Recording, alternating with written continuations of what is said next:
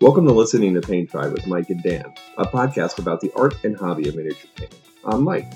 And I'm Dan. Thank you for joining us on our journey to be better, braver, and happier painters.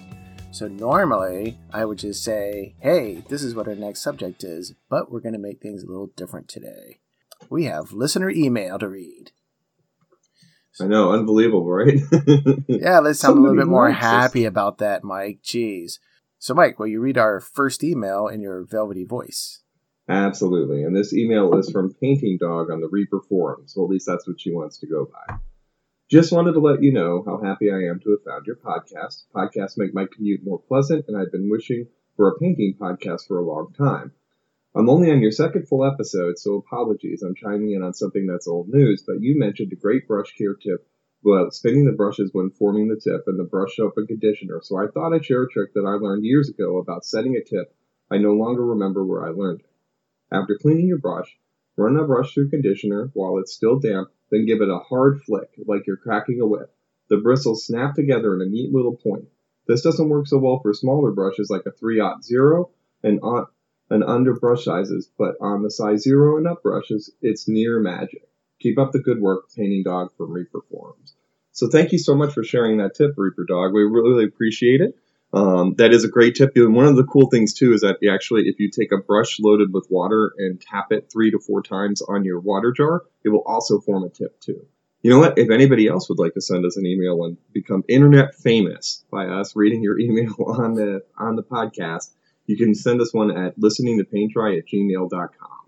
Well, now that all the fun stuff is over, let's head back to the plague world of COVID 19. So, recently, or actually for the last couple weeks, I've been strolling through Facebook and I noticed that a few people have been asking for advice about teaching their kids or showing their kids painting Warhammer figures.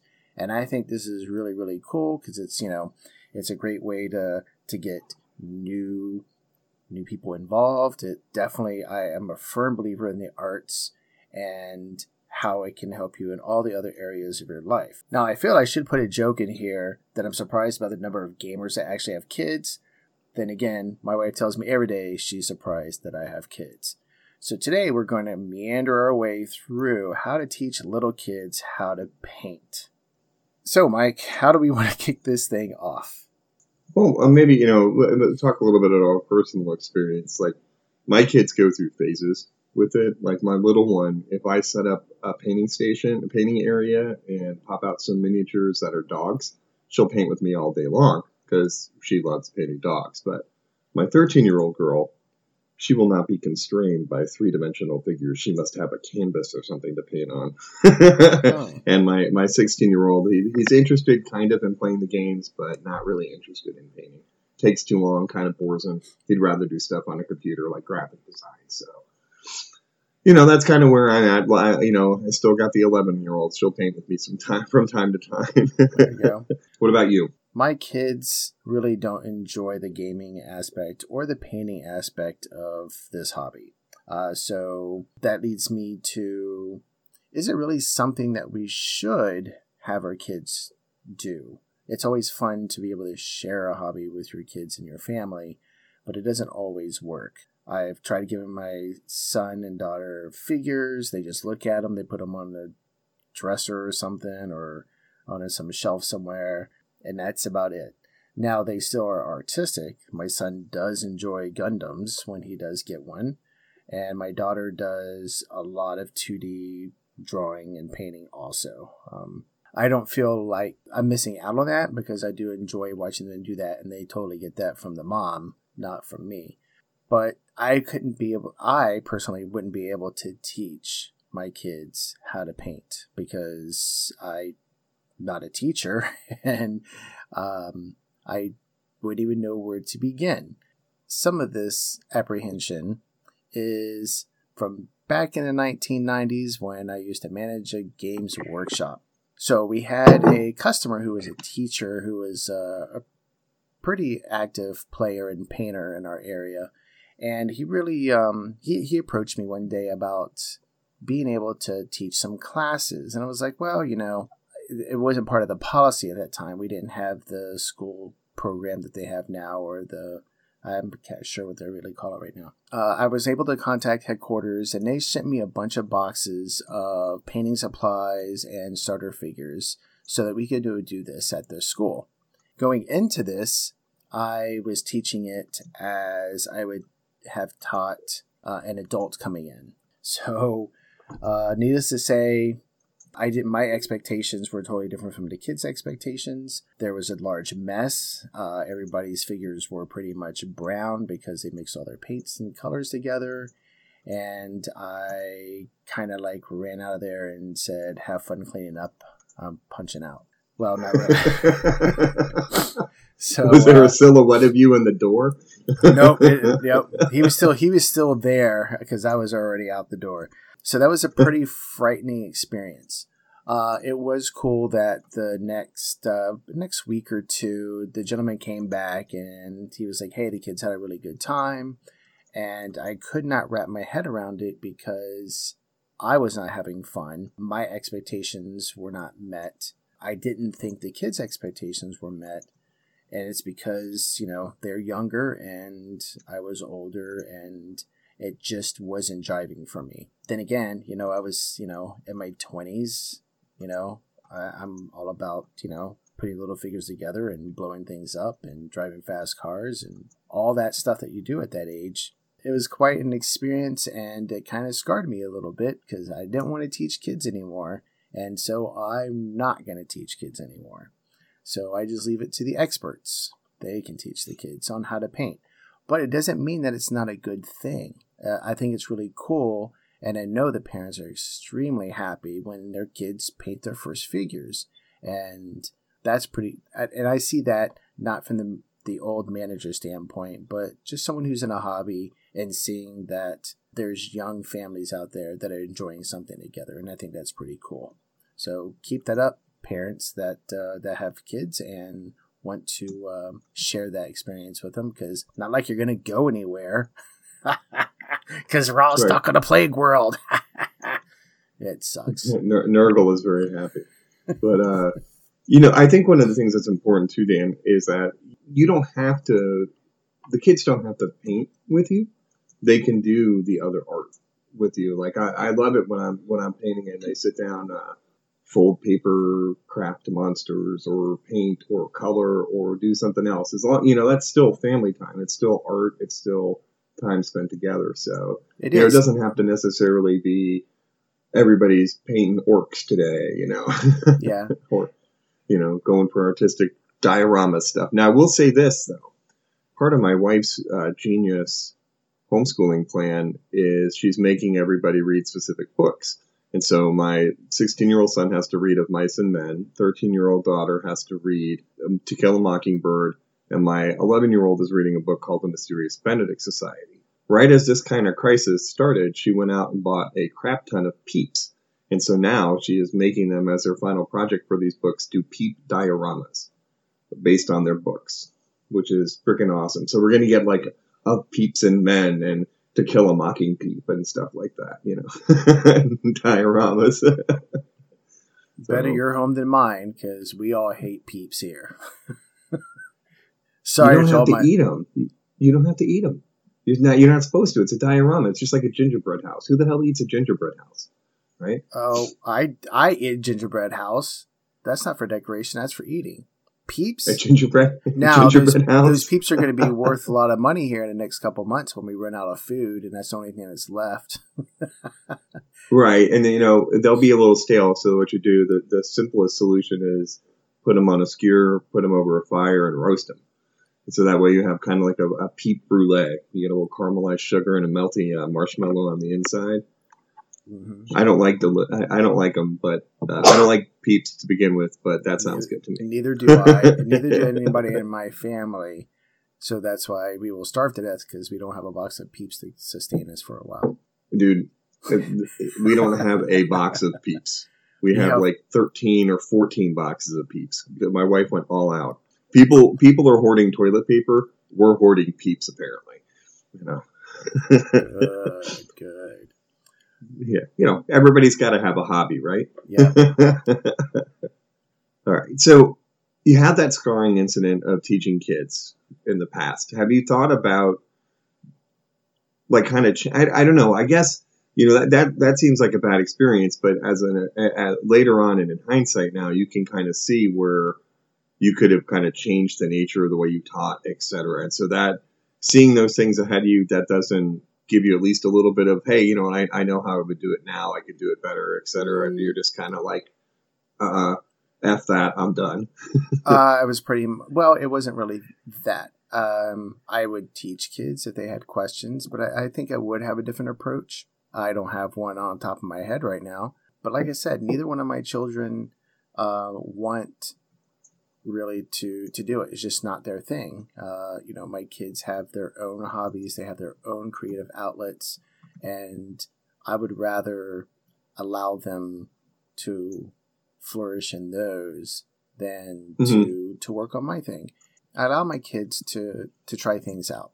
If they if they want to give something a try, of course we want them to give it a try and it might be something they're good at or something they enjoy as something that, you know, we do as parents. This was not theirs. They this just isn't part of what they enjoy. I really don't think about it a whole lot. You know, I might joke around a little bit about it. They might look at my stuff, but they're like, yeah, whatever, because they win awards I don't. So they can keep their arts and uh, do better than I can because they're excelling and I'm still just average.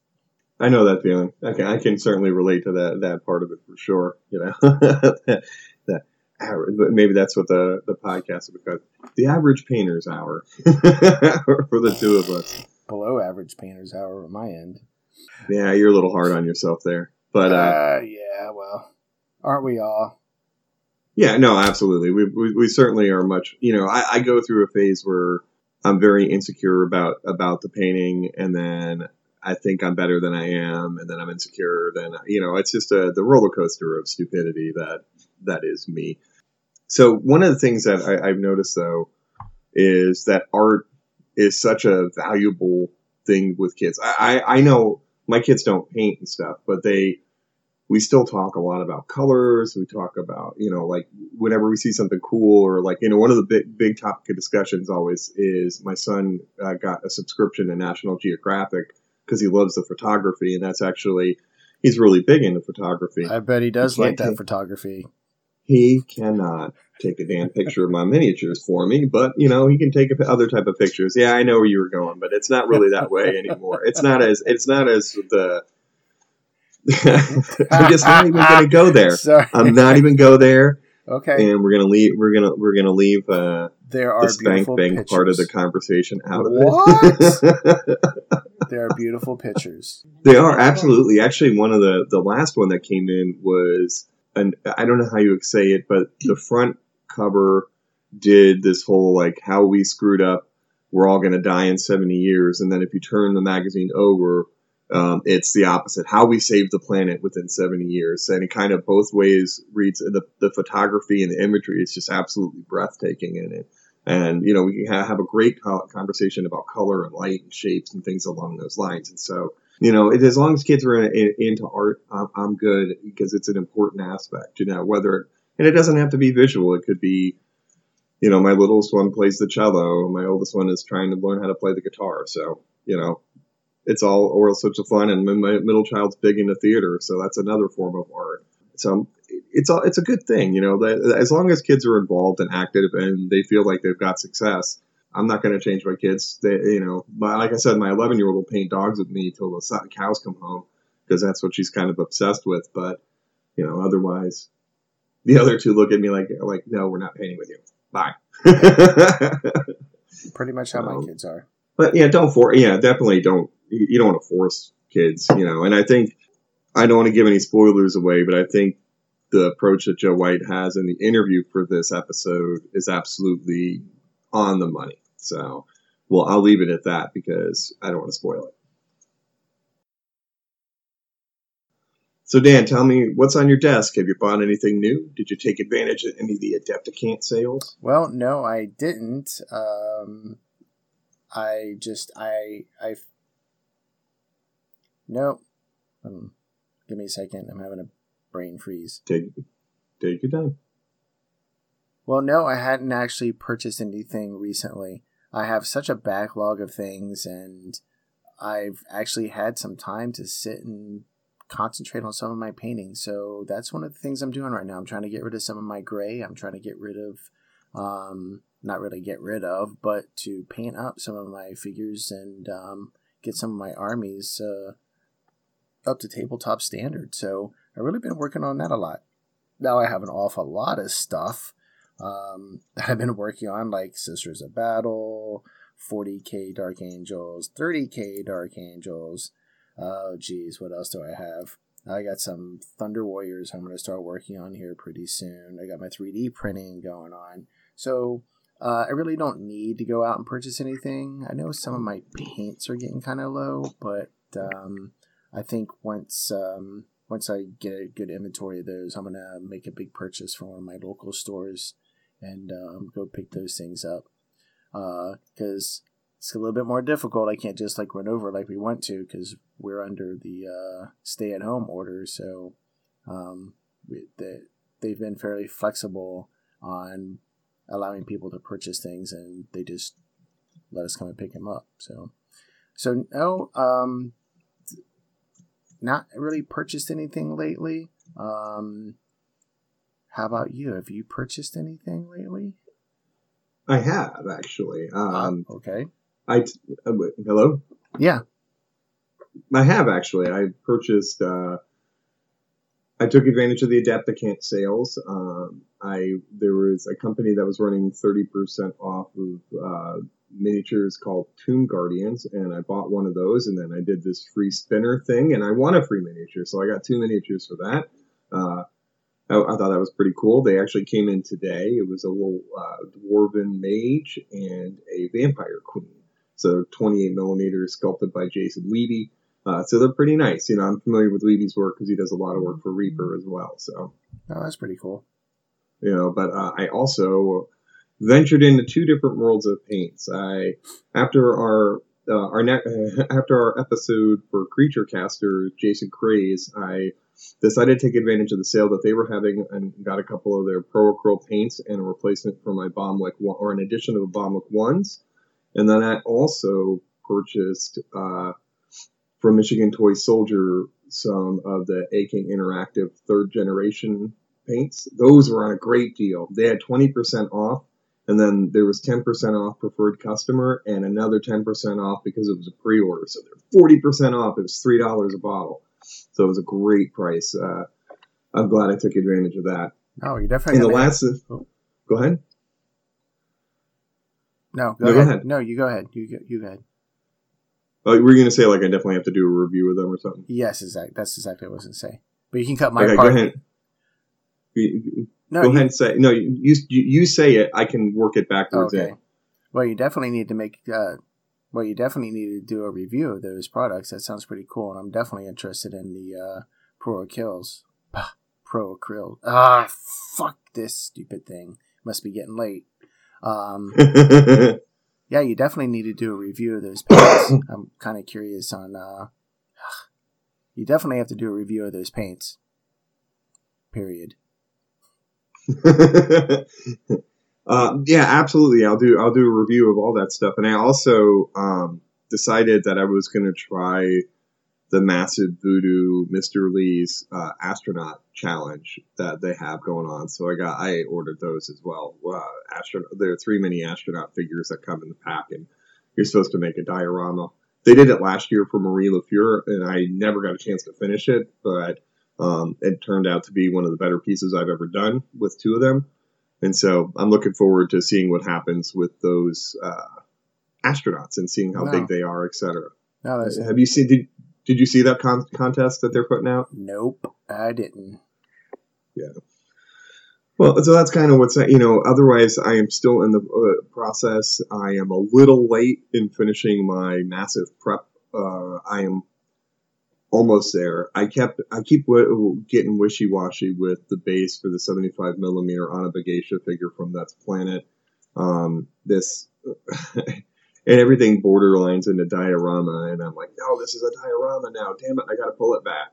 Um, and so you know, I think I finally got something in my head now, and I'll be able to finish that base up pretty soon. And then my Stormcast Eternals are 90% ready to be primed. I just have to finish putting the last two together because I did some, I have to let them cure because I did some conversions on them.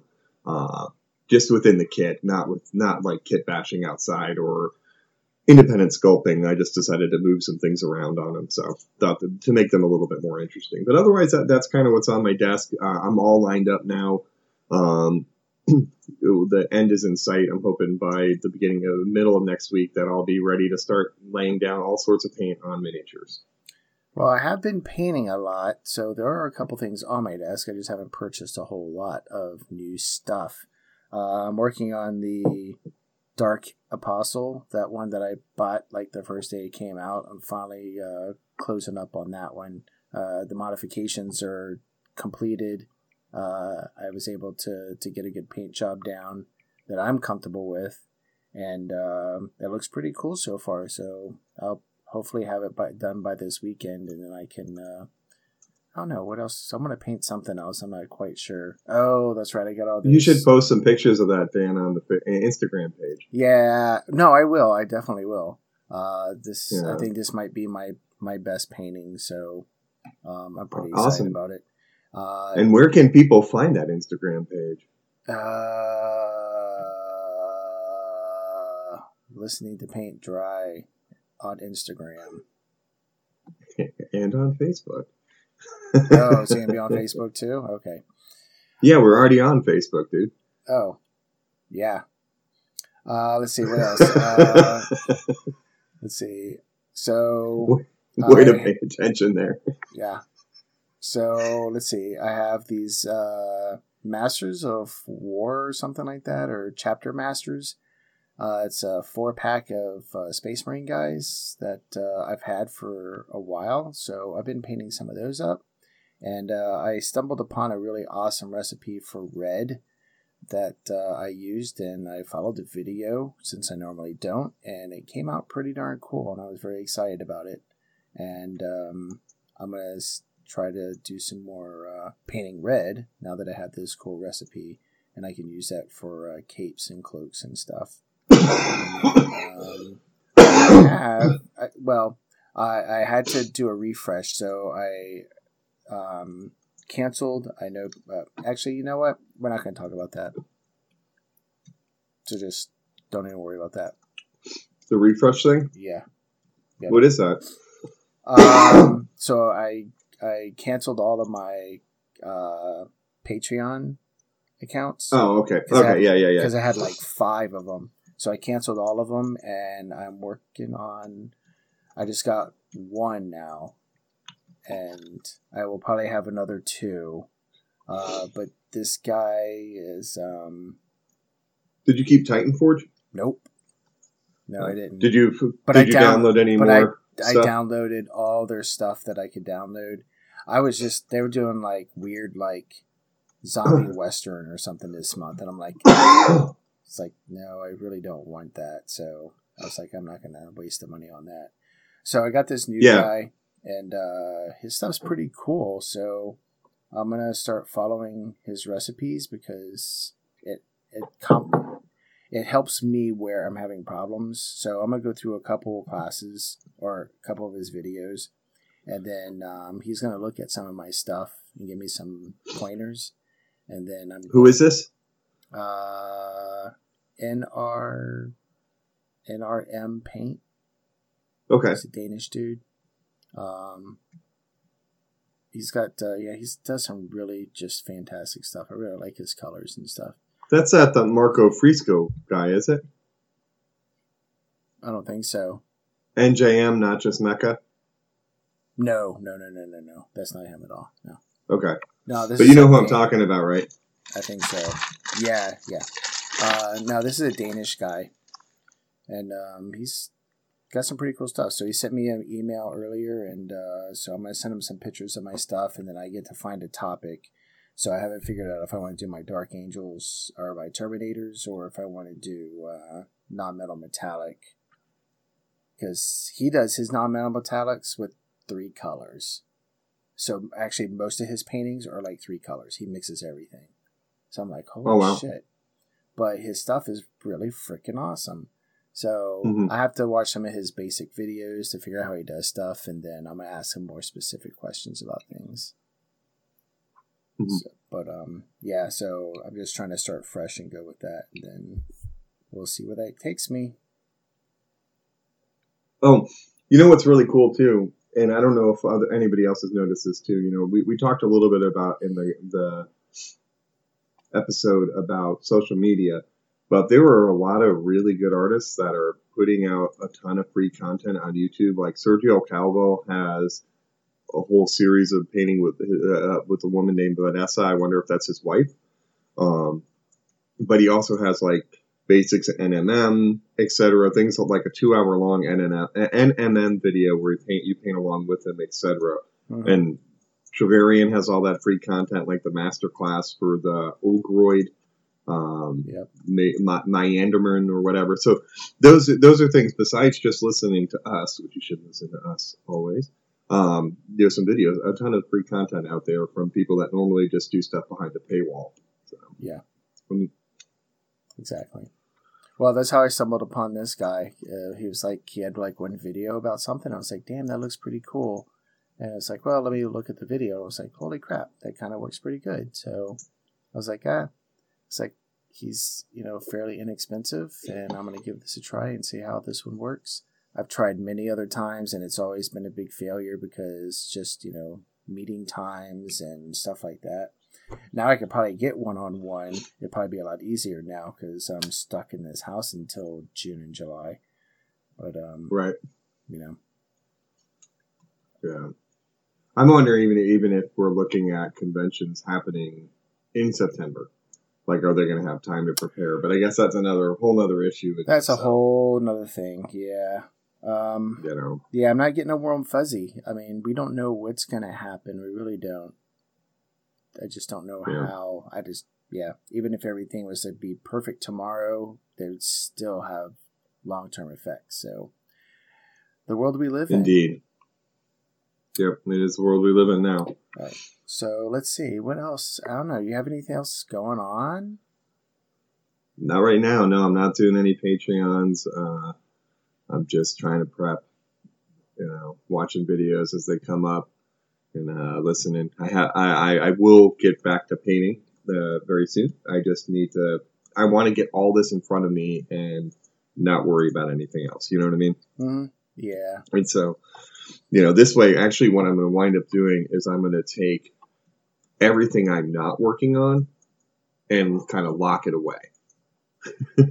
Oh, that's put what it I away do. I put so it. So I can't see it. I don't see it. I don't. And then one day I'll be like, "Hey, I need something," and I go digging around. I'm like, "Holy crap! Look at this stuff! I totally forgot I had this." like, "Oh, I need to paint this. I need to do this," and then it starts. To, so that's what that's where I'm at right now. Is things are starting to expand. So my desk was clean three weeks ago. Had you know one item I was working on, and that's it. Now I have five projects. I have boxes of shit all over the place. I'm like, I gotta stop. I gotta refresh. So I'll be doing that this weekend. So like like while I'm monitoring and working, I can um like put my 30k guys together. So that's what I was doing today. I just worked on the legs, cleaned them up. There wasn't a whole lot of cleaning that I need to do. So they made a really good those are really good molds, man, because they didn't have lines, very few lines at all. It was awesome. It took me probably 45 minutes to clip them and paint them all, or not paint them, to uh, glue them together. So those are pretty good ones. So I have to do the backpacks and I'll do the chest plates tomorrow. And then um, then I'll start to slog through the uh, arms and shit like that because I really hate those.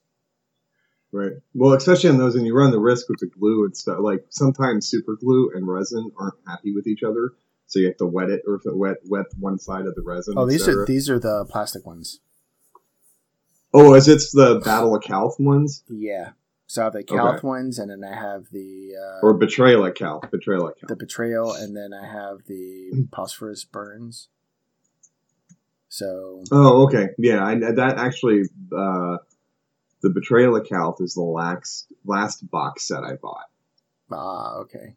Now, I normally buy the big box sets, but the last like two years I haven't really purchased any except for the sisters. I didn't really like. I just didn't like them. I mean, yeah, I could go and get some more uh, Space Wolves, but I'm anti Space Wolf, so. I, yeah, I was going to say, like, you're a Dark Angels player. You're not allowed like, to buy Space uh, uh, uh, Space Wolves. I have probably about 50 of those stupid guys. And I'm like, no, I'm not going to buy any more sets of them. I don't need any more sets of them. So I'm like, see, that's what you got to take those to the hobby swaps when they happen again. Yeah, I know, but someday them. I'm gonna be like, "Hey, that was a cool paint scheme. I'm gonna try to do these." Oh, darn it! I sold them all, just like my freaking Tyranids. Makes me so angry that I sold all my freaking Tyranids. You got rid of bugs. It's okay. You'll be fine. Nah, that's like my second army, man. I love those things. I had so much fun with that. That army was a lot of fun to play. And I just piecemealed it out because I wasn't doing anything with it. And then I was like, Stugs, man. I can't believe it just did that. Got rid of all my shit. So you gotta start building that crap up again. Well, at least now that the models are much better. When they release a new Tyranid model, which I have a feeling that we're going to start seeing some new space bugs soon because they yeah. haven't touched them in a while. Yeah, well, it only took them 20 something years to get to the sisters, so. Who knows? Yeah, that's a fair point. Or is it 30 something years? Yeah. So I don't even know. I, I don't know what to expect. Um, yeah, sure no, I get it. Probably more Space Marines. new versions. A new, uh, yeah, Prim- new, Primaris. Yep, new Primaris Lieutenant. No, I'm just waiting for a new chamber to be open for the Stormcast. That's what I'm waiting for.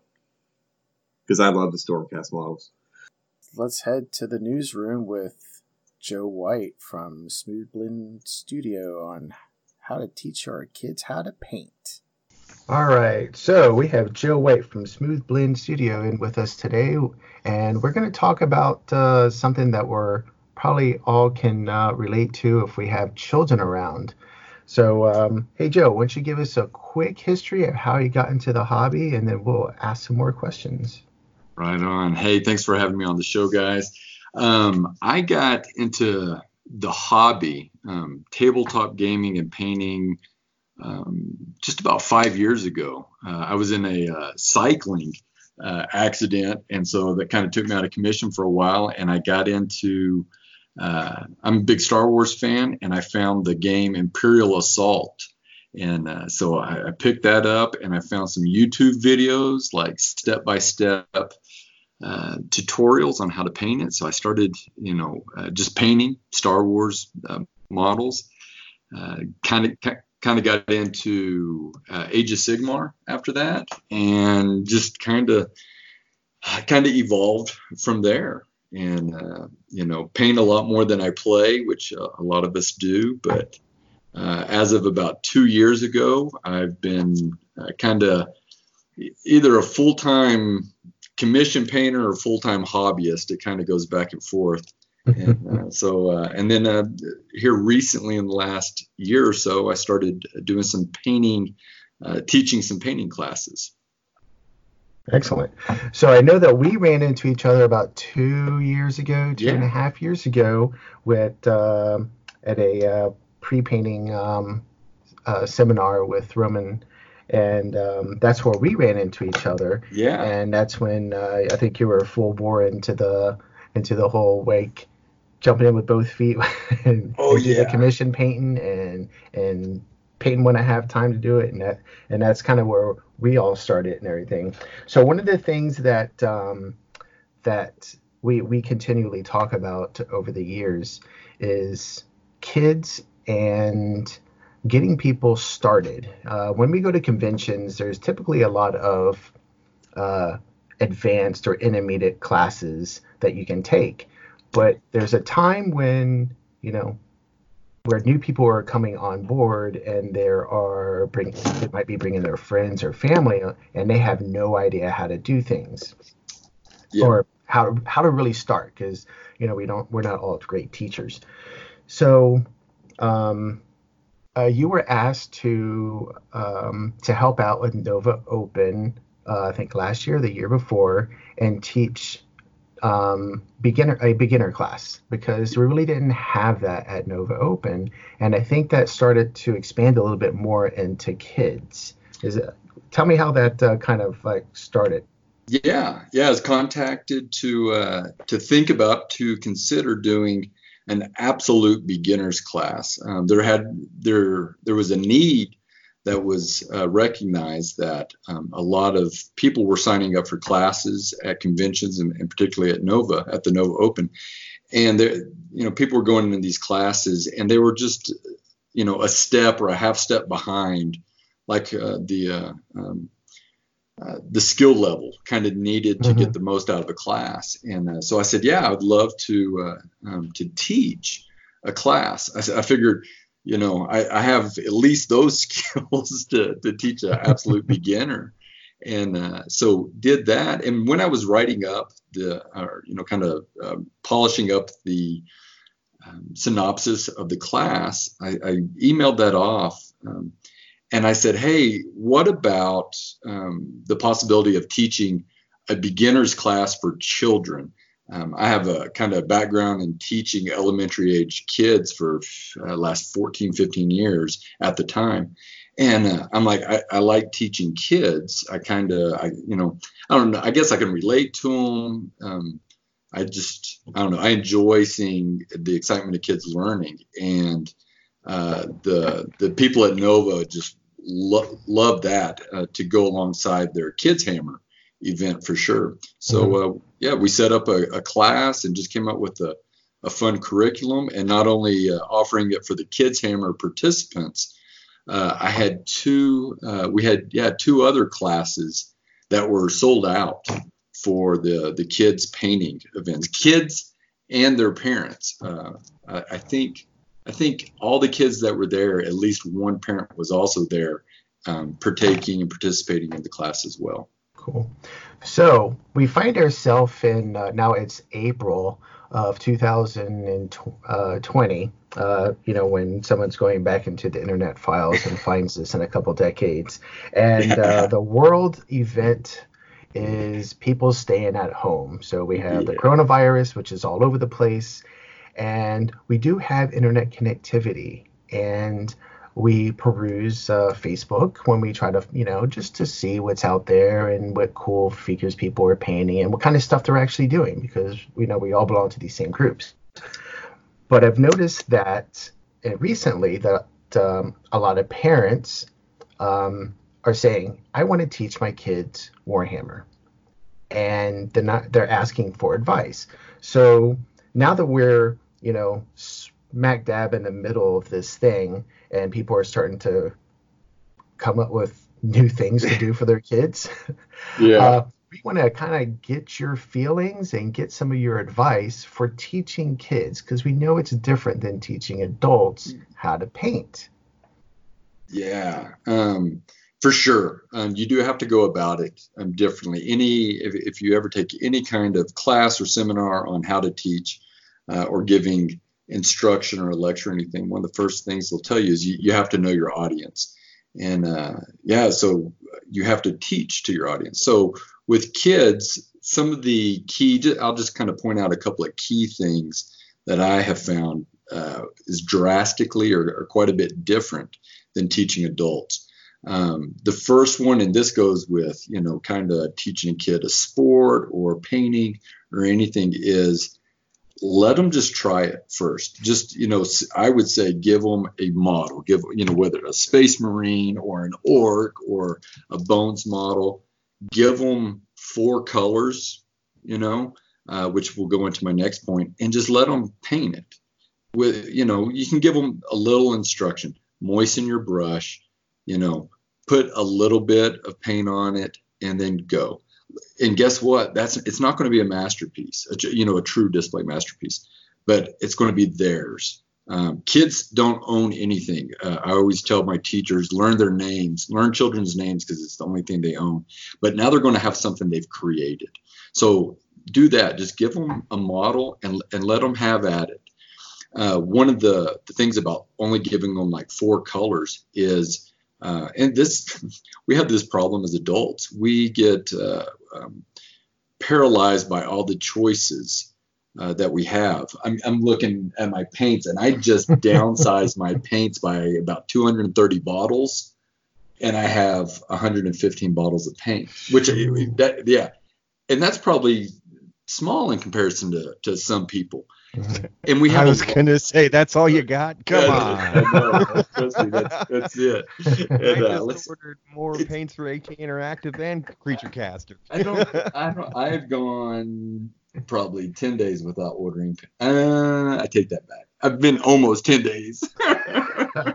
a sign on the wall that says X amount of days since last ordered paint. That's right. That's right. But no, with kids, just give them a few choices. You know, give them one color of blue. They don't need, to, you know, the the whole range. You know, 15 uh, hues of blue. Give them a blue give them a red, give them the primary colors, let them do a little bit of mixing, and then they'll definitely have their browns. And uh, uh, you can do that. Uh, the first time I, when I was preparing for the uh, Nova Kid, the Young Hobbyist uh, class is what we call it. Uh, my my massage therapist, mine and my wife's massage therapist, comes over once a month, and I said, "Hey, bring your kids." She has two young boys, elementary age kids. I said, bring your boys next time. I said, uh, I, I, got a, a, little experiment I need to do on them. so, so I got a couple of uh, just old D and D models, just some some metal uh, orcs, and uh, I said, okay, we're going to paint these. And I, I was using uh, Citadel contrast paints so that I could like the only artsy kind of terminology that I used was just told them about what contrast means. And just it, it's a change, you know, uh, from, you know, in this case, a dark area to a light area, you know. And uh, so it's like that's the only concept I wanted to, to t- really teach them. And so I was like going over and I'm like, okay, I would put, you know, three drops of, I'm looking at actually the model that I painted with them. I put 3 mm-hmm. drops of like uh, Snakebite Leather on their little palette for each of them. And I'm like, okay, we're going to paint, you know, this leather part, you know, this like cloak party hat. So, and I'm thinking, okay, it's going to take them, I'm trying to figure out the time. Okay, it's going to take them like four minutes to do that. And these are like nine year old boys. It's like 30 seconds later, they're done. And I'm like, okay, is that wrong? I'm like, no, they're fearless, which is cool, and it just so so goes with the uh, the concept and mission statement of your podcast of uh, painting bravely and uh, being bold and and fearless. It's like they're not worried about getting slop on this orc's shield or his arm. It's like, no, we're going to paint, and I'm like, okay. Uh, here's some green. Let's let's paint his flesh. And so I broke it down in you know just to a few simple steps it's like you know we're going to put four colors of paint on this i would give them just that one color because they're kids and, and they're going to be easily distracted if i put all five different colors on there so so far my key points for parents would be just give them a model let them paint it and then the next time kind of give them some instructions you know let's paint this area this color and then when they're done, let's paint this area this color. And uh, uh, just, you know, it, it, needs to be fun. Um, and I actually, I was talking with a parent after the conference uh, last year, and uh, and I've actually stayed in communication with them since. And I said, you know, don't, you know, don't give them the 50 choices of colors. Um, ask them, you know, do you want this red, green? You know, ask them what colors, but then just pick out a, a color or a hue for them. And uh, because, you know, they just want to have fun. They don't want to make decisions. Why do we always ask our wives, where do you want to eat? You know what? It's it. Come on, right? And it's like, you know what? Just give me two choices and I'll pick from that and, and we'll be good. So um, I think that would be one of the, um, some of the key points I would, I would want to get across to parents to, uh, to get their kids into painting. That's good. So let's say that uh, we've we're, we're still stuck in our houses for another 30, 45 days or something, and they want to uh, maybe expand it a little bit. Do you have any pointers for how you know? Because there are maybe maybe the parents are um, learning how to teach their children because they're not allowed to go to school. So, mm, I understand. So they're teaching them they're teaching them how to do the regular work and everything. So maybe they have a little hands up to what I'm uh, what I'm thinking. But are are there any pointers for maybe an intermediate beginners class for children? Do you think there's anything that we really could point so that so so that the kids are continuing to grow? Well, the way I learned, and uh, I know Dan, uh, both you and I have uh, a military kind of background, and everything in the military, every task in the military has a a step by step process, and mm-hmm. so that's that's what when I got into painting, I went to it was uh, Sorastro's painting, his YouTube channel, okay. and it was mm-hmm. it was step by step uh, how to paint every model in the core box and stuff. So I didn't understand layering or undercoating, but I would, you know, I remember, um, man, it, and again, it's been five years since I watched this video, but painting the uh, the Wookie. You know, he says, okay, the first thing you're going to do is paint it, and it was a. Uh, uh, actually, I think it was like Zandri Dust. It was that like a tan base color Mm-hmm. Right. And I'm like, well, that doesn't make sense because the Wookiee's going to be brown. But you know, I go, and it, that ran across my head. I said, okay, this doesn't make sense, but he knows what he's doing. I don't. So I paint, you know, I did the undercoat with that tan, and then I went back with a brown, you know, and did the different things. So I just blindly followed uh, an instructor that I you know I trusted for no other reason than he was painting the things that I want. So I would recommend to a parent if a kid wants to learn, you know, their kid wants to learn how to paint a, uh, a you know, a Stormcast Eternal or a Ultramarine or a, Blood Angel or whatever, I would find a video. Um, you know, YouTube's full of them. Find a video on how that exact model and paint scheme is going to be painted and that would help them with maybe learning some techniques, you know, and then mm-hmm. uh, kind of maybe push them, you know, uh, past what the parent would be able to uh, be able to teach them themselves. Hey Joe, I want to I want to actually follow up with something that you just said there because this is this is a, a, what I've always thought. Okay. Interesting idea. So do you find like you followed Sorastro kind of blindly and did it? Do you find that kids ask a lot more questions or they put you know what i'm saying like do, do adults in, in in classes ask more questions or do kids or do kids kind of follow just kind of follow what you say to do you know what it, the kids okay here's let me let you in on something why i like teaching kids because they'll just take your instruction and not uh, question everything whereas an adult we have all these bad habits and it's like well no i i don't thin my paint this way or I don't, you know, hold, you know, I, I don't, you know, go in this sequence. Whereas the kids, they may have some questions, but they're very uh, surface level. Um, you know, why are we painting this brown?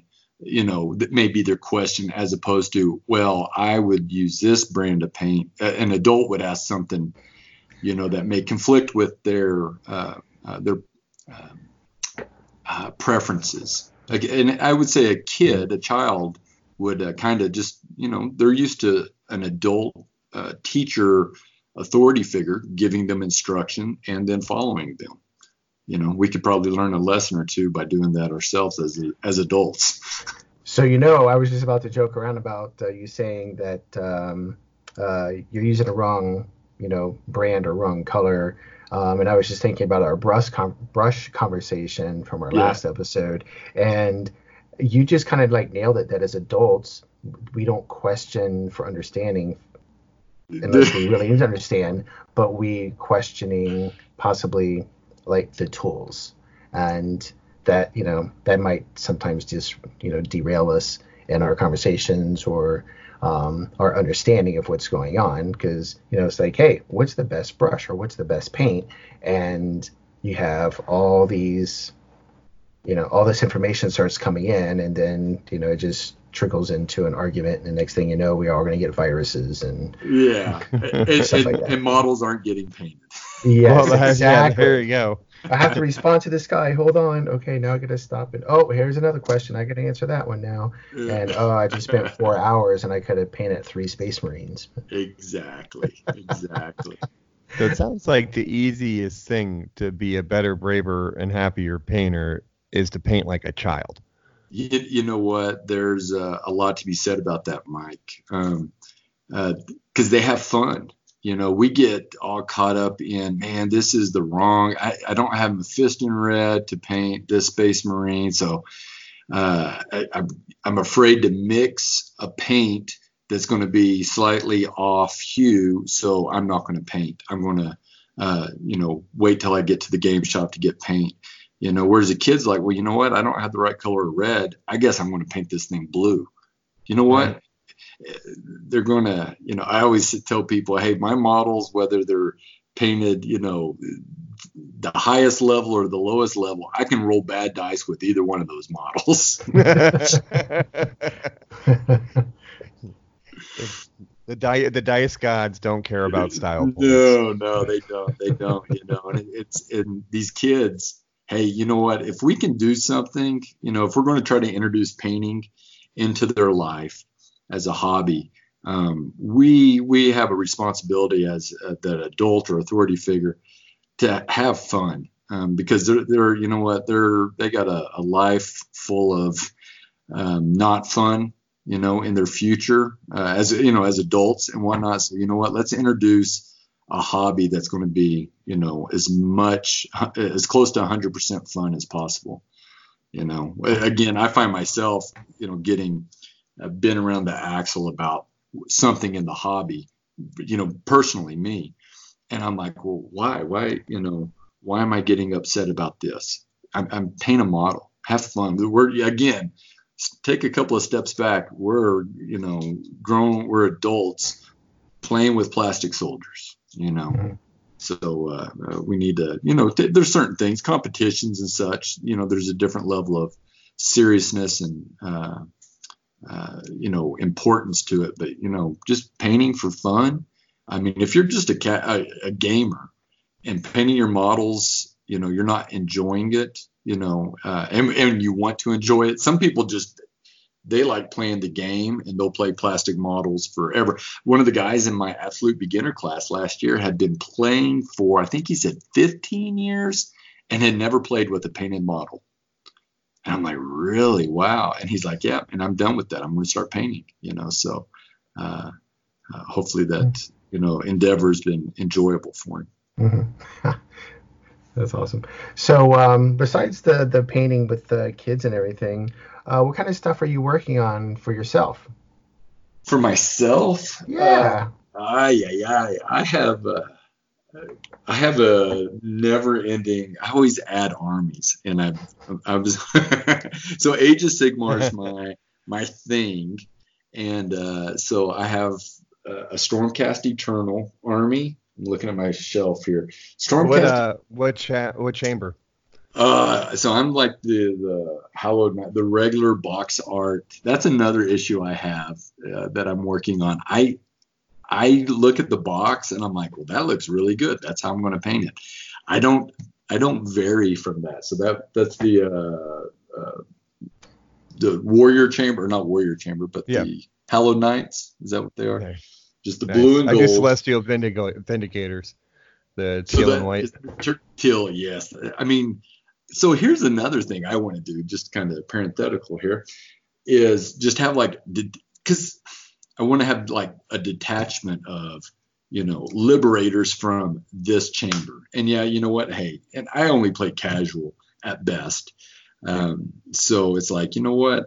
maybe they won't get that keyword or whatever since they're you know painted that way or whatever but i would love to have like this rainbow coalition for, for everything that was because awesome. i don't want to paint i don't want to paint a nice. whole army you know a whole army of this or that it's like well no i just I'm, you know i'm kind of buffet i'm a buffet kind of guy i want a little of this and a little of that you know and exactly, then just put, put gravy on top of everything yeah that's what i've been that's what I've been contemplating lately. Is I'm like, man, I don't really want to paint a whole entire armies of sisters, but I do want at least one squad to start with, and then maybe later on I'll pick up another. And then I'm like, man, those freaking word bearers look pretty darn cool. Ah, maybe I'll do a squad of those. Oh, how about these guys? These, you know. So, so Dan, that's guys. one of the nice. Just... that's one of the nice things about being a commissioned painter is I get to paint, you know, a little bit of that, and then it leaves. I don't have to look at it oh. anymore. It's like, oh, you don't it's, have to look at it. I yeah, want to look at it though. I want to look at it in my my cabinet yeah. and put See, it out there. Yeah. So I have a I have Stormcast, I have Fyreslayers, I have Sylvaneth. Um, so I have that as far as Age of Sigmar. I have uh, just I have Gloomspite Gitz. I have a lot of um, the oh what's the the board game Underworlds. The, the Shadespire. Shade, Shadespire. So I have oh. almost all the war bands, so I get a, a, little taste of that. And then I I did back uh, a small Kickstarter a couple of years ago called Joan of Arc. So I have. Oh, that wasn't a small Kickstarter. so, I have, so I have. I've done a little bit of painting. I think I have about 1,200 models left plus terrain on that. what about the? Did you get the giant dragon too? Oh, oh yes. Yeah, I'm looking at it uh, in pieces right now on the bottom shelf of the, the display case there. Yeah. Nice. That's it. Yeah, it takes up my whole closet.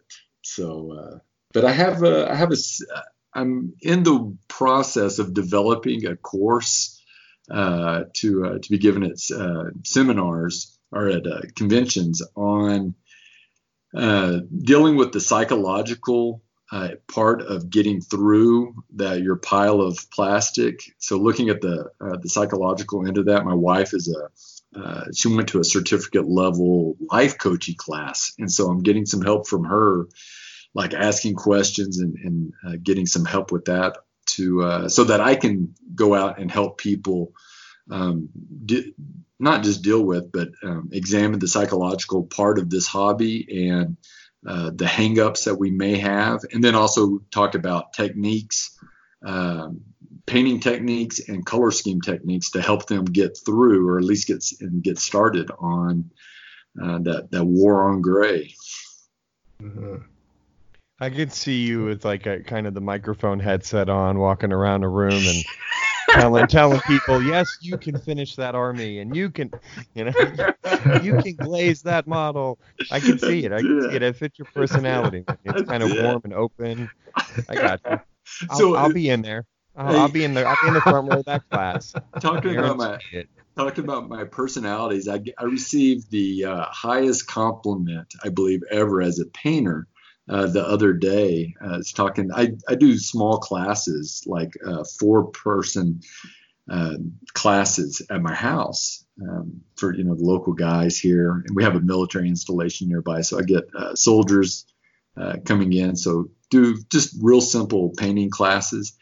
And I had actually a very good painter, friend of mine here. He had his son come in and paint, and we were talking and his I was chatting with his dad, and uh, he, he he called me the Mister Rogers of miniature painting.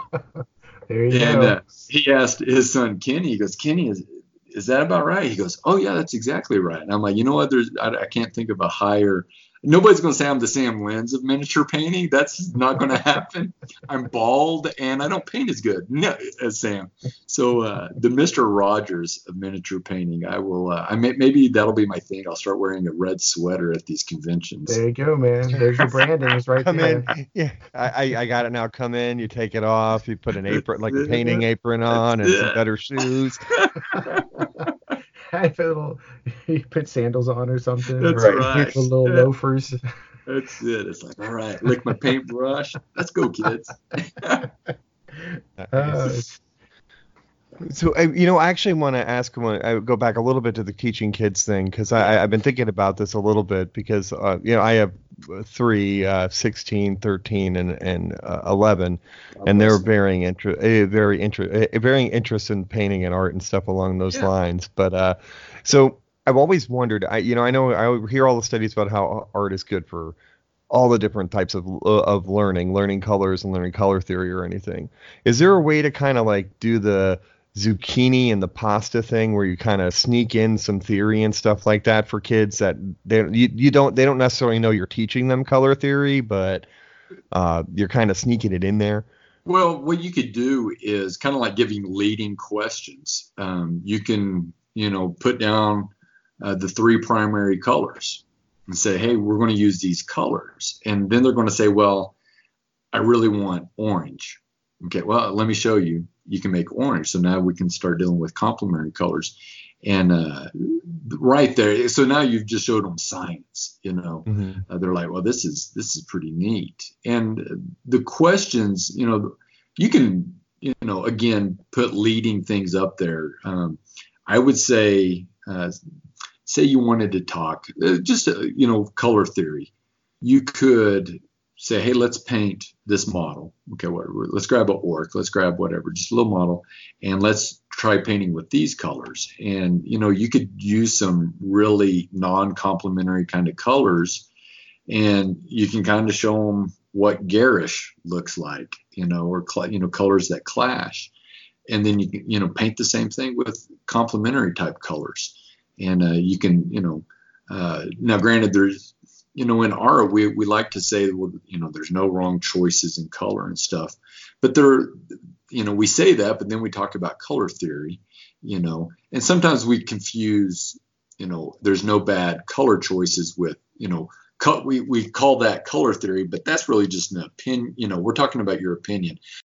Like painting you know my Stormcast, Stormcast Eternals blue and gold, and some people are like hate it. You know, those that color scheme is well within the the limits of acceptable, but your preference may not be that. And so, you know, we want to tell kids or whatever, hey, you know, if you want to paint your stormcast or your you know whatever your stormcast uh, green and gold or or green or red or whatever that's fine but there's some things that just don't look good and they'll know that i mean uh, you know, I mean, if they're, you know, again, young, mm-hmm. like much younger, like, you know, you're talking about a young elementary, a six year old kid, they're just going to paint. They just want to go through the physical activity of painting, you know, because it's different. You know, they're used to pencils or crayons, and now you're you're introducing a whole new medium uh, to them and tools and stuff and these toys but you know you're you know like you're talking mike with your uh, your kids 11 to 16 years old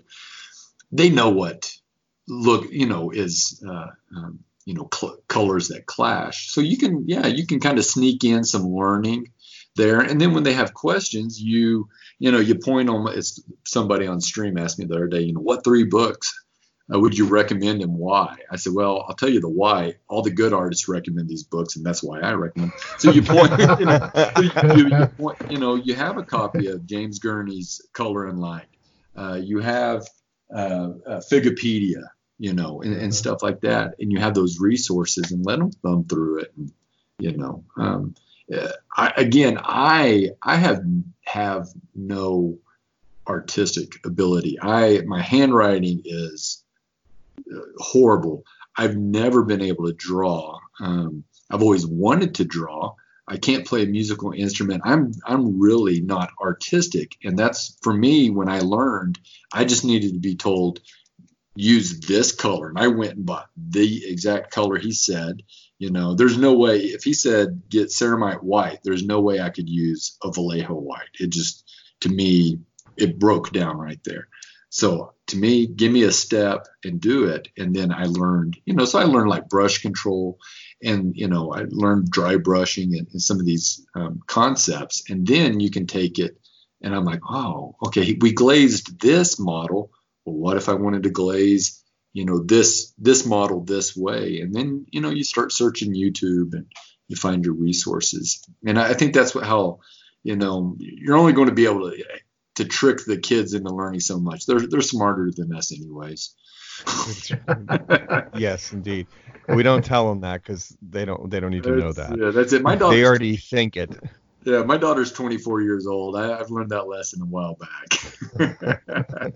well, you know that we always joke in our house about that that our kids live with the two stupidest people on the planet in my life you know, uh, I'm sure at times there's truth to that. Sure. Oh, absolutely. you know, the stoof, where there's smoke, there's fire, right?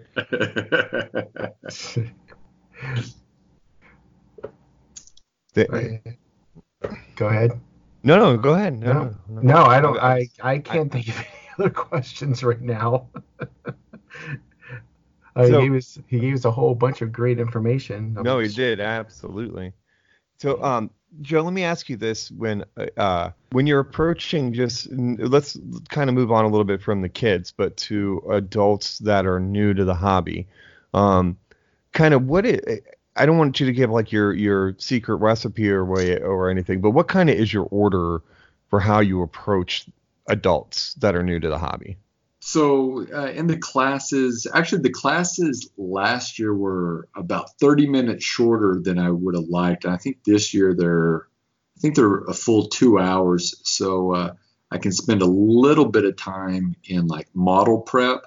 But to me, um, it, it's very simple. I, I haven't heard uh, a lot of, I haven't heard a lot of different ways to approach prepping uh, a model. Um, for one, you can just buy a bones model that really doesn't need any, pre- you know, you're not building it, you know, you can clean it up or whatever.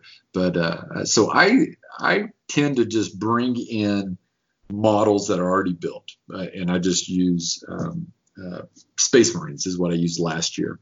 Um, and my main thing is I want them to have a finished model, painted model when we leave um, because it's that uh, that's that small sense of accomplishment that I'm hoping will carry them on. There's tons of information. There's there's a lot better information than I'm going to give them out there on the internet.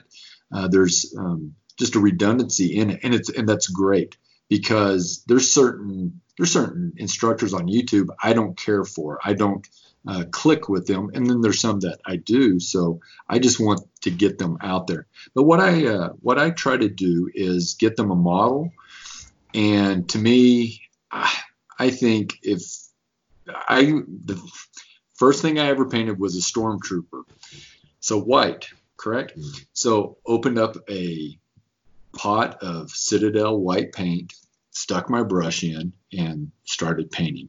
And so I was, there's no way I could succeed at that point. it was going to be chalky and all that. So I talk about thinning paint and uh, um, I, I, get to show them and we go through like a little exercise of uh, thinning paint. And again, uh, me and uh, Sam Lenz got to have a, a little talk about this and it's it's not just the dilution of the paint but it's the controllable amount on your brush which and i think that part gets left off a lot because you can thin paint to the right dilution but then you have too much. And for some reason we i mean paint is expensive. I mean it's whatever seven dollars a pot for citadel and you don't want to waste it. But you know we're never you know we often are um, as a beginner painter don't want to clean off that brush and, and and there's some things in painting that are counter uh, intuitive, like mixing paint and then taking it taking it off your brush. Uh, so I like going over thinning paint and having a controllable amount. And, and what does that mean, having a controllable amount? Um, and then just um, with the right size brush. I mean, those are, and I didn't, I don't have my notes in front of me that I go over, but I want to say that's like the two biggest things I try to impress upon a new painter is, you know, uh, why, you know, uh, why to thin your paint, why to use hobby paint. Um, for a beginner, um, using hobby paint is just going to lessen the amount of frustration versus like a craft paint. Right. Um, so that and then using proper brushes you know uh, using a, a, brush that's large enough that's going to stay moist a brush that's large enough that you can have a lot of paint on the first half on the tip of the brush so that you can control it and stuff like that. And uh, I go, so thinning paint, uh, just base coating. Um, just talk about, I do a little bit of, you know, here's your model. We're painting an ultramarine. Paint the whole thing blue. Don't worry about over, you know, slop. You know, cut in the trim on the shoulder pad and then uh, usually by by the end we can go over and we can like you know talk about edge highlighting. We may not do that in the class itself. Um, at least last year when we only had um, the hour and a half classes we didn't do edge highlighting. Um, but we talked about it and then we talked about uh, dry brushing as well. Um, so you know these are just you know somebody that thins their paint right is going to just enjoy painting. Uh, the frustration is not going to be there. Base coat a model uh, how to paint a detail, how to paint, you know, how to use a large brush like a, a whatever, size six, size eight, you know, brush, how to use that to paint, you know, the Aquila on a Space Marine or, or the trim on their shoulder pad. You don't need to get a, a triple zero to paint those things in. Uh, again, um, I, am a avid golfer as well, and uh, I've read read and watched a lot of videos on uh, learning the golf and uh, teaching people. And so often um, you take them out to the driving range, give them a driver because that's if they hit it properly, it's going to you know produce the longest shot, and that looks cool. But you're going to have the uh, greatest um, amount of failure with that club, as opposed to going to the putting range, teaching them to put a ball four foot. They can have success right then. So I try to um, structure my class so that in an hour and a half or two hours, they will succeed. And by succeeding, they have a model that's fully painted. Um, you know, I always, and that's one of the things, all the models that I bring in there, I already have them, uh, uh, the bases either textured or uh, fully painted black so that if, you know, when they're done, their model is done. You know, it, it looks finished. So that's kind of my concept. Um, no, it's so those victories are so important to keep people moving forward and showing they can do it. That's that's impressive. That's a great way to approach it, Joe. Yeah, it is.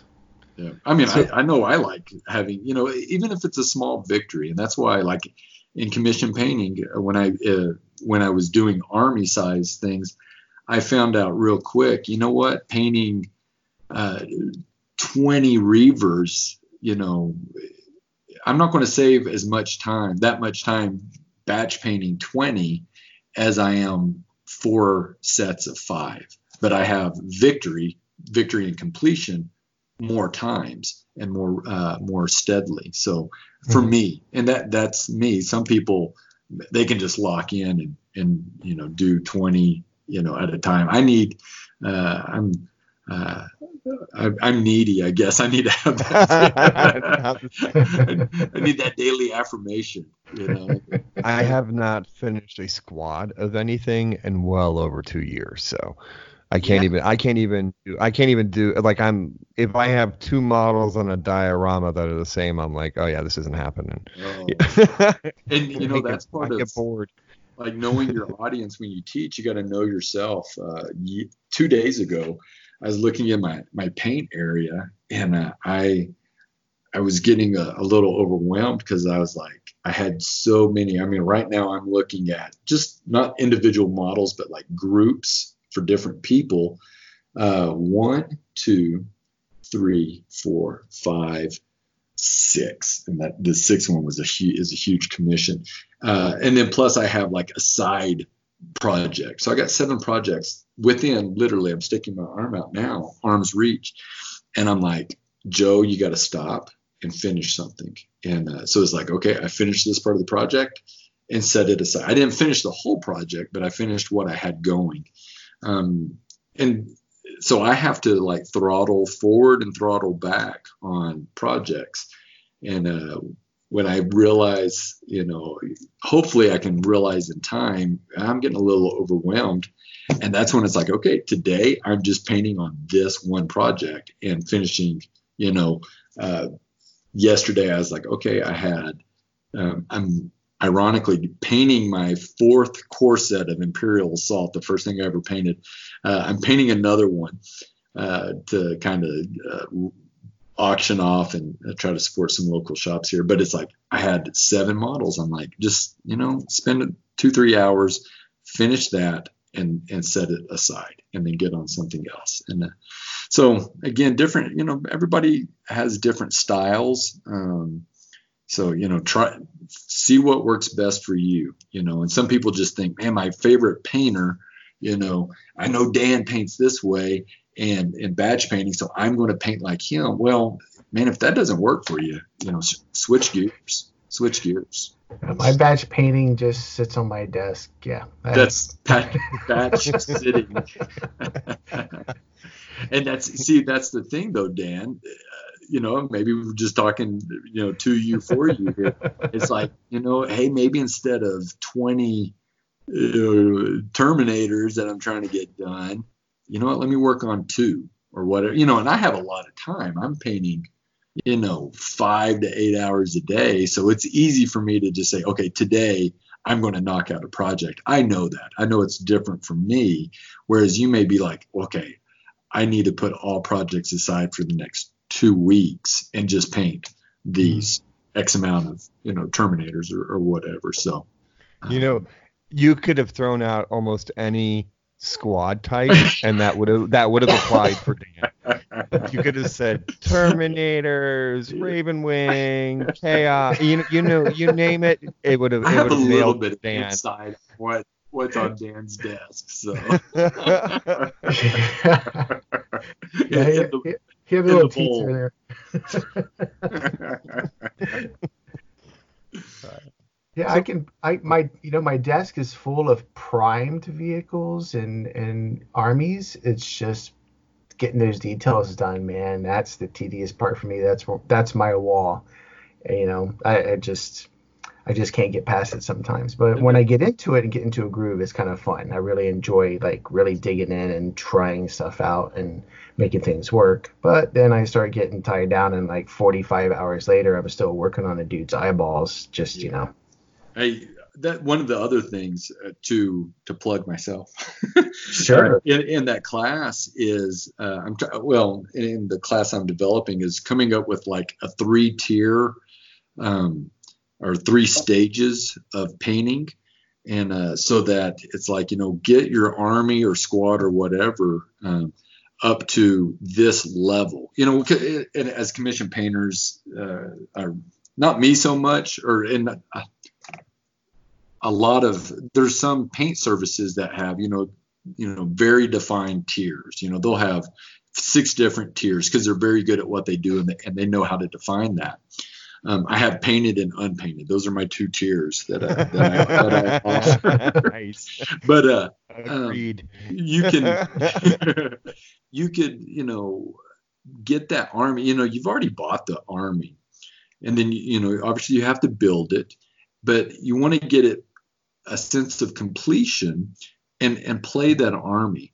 Uh, and you know you can always go back. You know there's there's absolutely nothing wrong with playing a, a model that's you know we'll say three colors and based. You know kind of tournament level. Well, get your whole army up to that level, and then okay, now I'm going to start on this. I'm going to start, you know, uh, with a higher highlight. So, you know, Dan, that may be something you do. Like, okay, I want to get my army up to this level, whatever. Mm-hmm. Um, uh, I'm going to paint the rim on every model, you know, black or whatever color you want it to be. you know, maybe that's it. And, and, there you go. You have a success. You, have met a, um, a success point there. And then, okay, hey, the next thing I want to do is, you know, whatever. I, again, but I think the first level on that, the, the whole model needs to be painted. Um, and, and you know, the, all primers should be covered.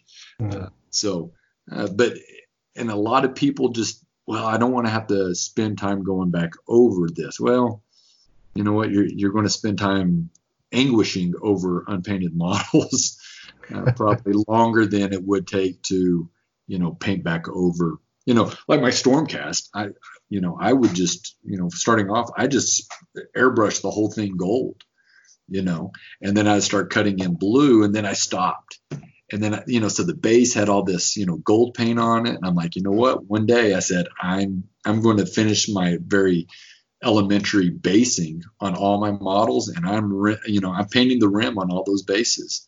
And uh, some of them are in varying degrees of finished from their shoes up but you know all their bases are painted and stuff. And and they you know when you put them on the table you put 2000 points on the table you know you, you don't see you know uh, the the huge difference in paint there you know so mm-hmm. so i just got to learn i got to figure out how to word that uh, and, and, convey that thought you know, you know to, to the people mm-hmm. and now have you done anything outside of like the, the, the miniature world like have you gone into like busts or larger scale models or like 75 millimeter and up at all? Uh, I've purchased some of that stuff, of course. um, no, no, I haven't. I did. Uh, I have. I bought some busts, some small busts. Um, actually, at the Nova um, a couple of years ago, a couple of Novas ago, when we met, I bought a lot. That was my first convention ever, so I bought a lot of everything there. And, uh. I don't even know. I, I couldn't even. It would take me moments to find even where those busts are. They used to be. I used to have them on the shelf in front of me. They are not there anymore. Um, but no, I haven't. And I every year I put it on my list of things to do.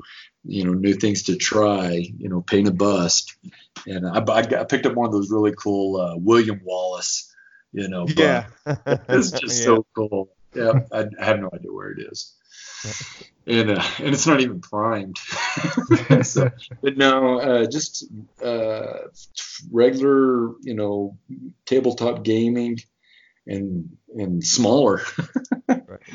I'm going the wrong direction. So, uh, do you, Joe, do you mind if I ask you some of the common questions we ask our guests? I don't mind at all. These are more fun. Good. No, no, Uh, it's all been fun. No, absolutely, absolutely. And so, all right, is there a model out there that hasn't been made that you'd like to see made and and to paint? Oh, I know, and I know the I know these questions that are coming too. Um, a model that has been made that I love to see made, man. Um, I again, I'm a huge Star Wars fan, and most of that stuff is has been made. You know, they're just they're just guys in robes with you know Right. lightsabers and stuff. So um, I'm trying to think of something. I mean, my example is I, I want to see the characters from the Dark, Stephen King's Dark Tower series. Uh yeah, that would be uh, that would be spectacular. Yeah, that Yeah. would be good. Especially, pro- you know, especially I if they were done in the Jae Lee style, like from the graphic Yeah, novels. Oh, oh, oh, yeah. Sorry. I would probably no. Uh, the other day, yesterday, maybe even, I was thinking about. Man, I'm gonna have to see if I can look this up real quick too. Uh, one of my favorite cartoons growing up, um, and I think we're all about the same age. I think it was Thundarr. Ah, yes. Yes, there Thundarr the Barbarian. There Is- is it- are. There Yeah, are. Thundarr some- the Barbarian. Because Yeah. I loved. I mean, I'm rewatching Star Wars Rebels, and then uh, um, there's oh, what's his name? That kind of looks like the furry guy in Thundarr. But uh, I just remember the Wow. intro. Yes, the, the intro to that that cartoon where the moon, you know, there's like earthquake and all that, and then the moon just like splits in half, and I just. I was like, oh, that was so cool. So I was thinking about that. So if there's some Thundarr uh, models out there, I would enjoy painting that. Uh, I, I don't know if I've seen any. I don't. There's probably not a big market for that. it was it was a big hit in my childhood, but I don't know. mine too. Oh. Mine too. yeah. That's a I would have. I'd, I'd have to say the Thundarr and the Barbarian, uh, the Barbarian models. Yeah. Nice.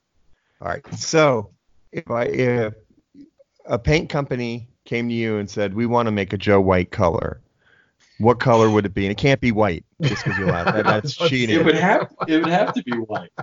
It's, it's Joe White. It's Joe. It's Joe's white. Joe's white. Joe's white.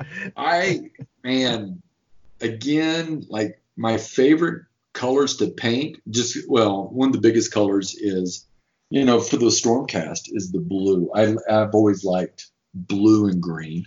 Uh, great colors to paint with, and uh, with the Sylvaneth, I get to paint, you know, a lot of accent greens with the browns and stuff. So it would probably be like a Kelly green type color. I would have to say something like that. We call it Joe White's Kelly Green. Joe White's Kelly Green. There you go. Yeah. Mean, mean Joe Green. See, as a Steelers fan, I appreciate that. So uh, I, I, uh, I know. Yeah, there we go. There's the Dan sigh. the only reason I said it. That's just to right. Uh, so I guess kind of the big question that we always ask is, you know, our we our goal is to help our listeners and ourselves become better, braver, and happier painters. A- any um, last minute of advice for for our listeners? Uh, better, braver, and happier. Uh, to, to be a better painter, you you got to get the reps in. Uh, you know, we we watch these YouTube videos with these great painters, and they make it look so effortless, and it's because they've uh, they've put in the practice, the deliberate practice, uh, the reps, and uh, they've done it. So if you want to get better, and and I can just be talking to myself, you know, maybe turn YouTube paint tutorials off and pick up a paintbrush. Um, have a paint station prepared and ready, or a kit, a travel kit ready, so that you can get painting quickly. And uh, to be better, you got to paint more, um, and uh, not just quantity, because I've done that. Um, last year, I, I, was when I was doing my taxes and figuring everything, I painted over 500 models last year, but I don't think I got better as a painter. I may have got quicker, but not better. So you, it's not just about getting the reps in, but you need to be deliberate about what you're doing and practicing, and um, you know get feedback. So better, there you go. Um, to be happier, paint what you like. Um, I've painted a lot of models that aren't fun. I've turned down jobs because I'm like, I, I just, I don't want to paint, you know, that color or that model, you know, and, you know, there's other people that will. So paint the things that you like, finish the models that you like. Um, not just Dan, but everybody, you know. Um, and, and let's see, better, uh, bold, bolder, uh, right? Is it our middle one, or is it braver? better, braver, braver, braver? And I have my I have Matt's sticker, the hashtag Paint Bravely there, so I should have I should have got that. Um, braver, I would say, and again, this is for myself, is uh, you know, paint something out of your comfort zone. So for me, that's not painting box art. Um, uh, it's you know maybe it's painting that bust or it's painting a fantasy model versus a sci-fi model or steampunk or whatever. Um, paint something different. You know, take one of your hobby days or a, a week of hobby time and, and paint something. So uh, yeah, paint more, paint different, and uh, you know, paint to completion. You know, I think there's a, a lot of fun. I think we're robbing ourselves of a lot of fun by not finishing, you know, as many models as we could. I know we don't pay, finish as many as we want because we want to finish all of them. Uh, but uh, yeah. Thank you. You know, you know, I found something out too the other day. I, I did my first speed competition over the weekend, and uh, I, I found out. You know, I, I'm finding out more and more about myself, and actually, I did okay. I, you know, I didn't I didn't win anything, but I actually got further along than I thought, and my goal was not to pick. I honestly, I probably would have would have done better in the competition if I would have picked like a, a Space Marine because that's right. an easy easy shapes to paint. But I actually went with something that that uh, was a Samurai Archer. Oh, uh, oh yeah. But it, it, actually turned out, and I was like, well, that's some of the things in there I couldn't I, I couldn't second guess myself anymore because I didn't have the time. Yeah. And yeah. so actually, for the first time ever, nailed the eyes on both sides on the first try. Well, there you go. Like I didn't have a choice. There was no going back. So it was either going to be right or googly eyed. You That's know. That's right. You had to paint a paint a bandana over their eyes. or you know, just paint the flesh and pretend like they're blind or their eye they're shooting the arrow with the eyes closed. Right. right. There you go. There you go. Yeah, that's good stuff. Oh, Dan, uh, do you have anything else, man? uh, I don't have any. Well, I don't have any specific questions, but um, bef- before we started recording this, Joe mentioned that he was doing some stuff online. So here's your chance to plug all the great stuff you're doing out there, Joe. Uh, all right. I, I don't have a lot of great stuff, but I have a lot of stuff. Uh, so uh, I can. I have an Instagram account, and I uh, everything I have is under Smooth Blend Studio, which is just so fun to say. Um, so uh, I'm on Facebook and uh, on Instagram, and I've been doing some streaming, um, a lot of a lot of people are working from home and are just home.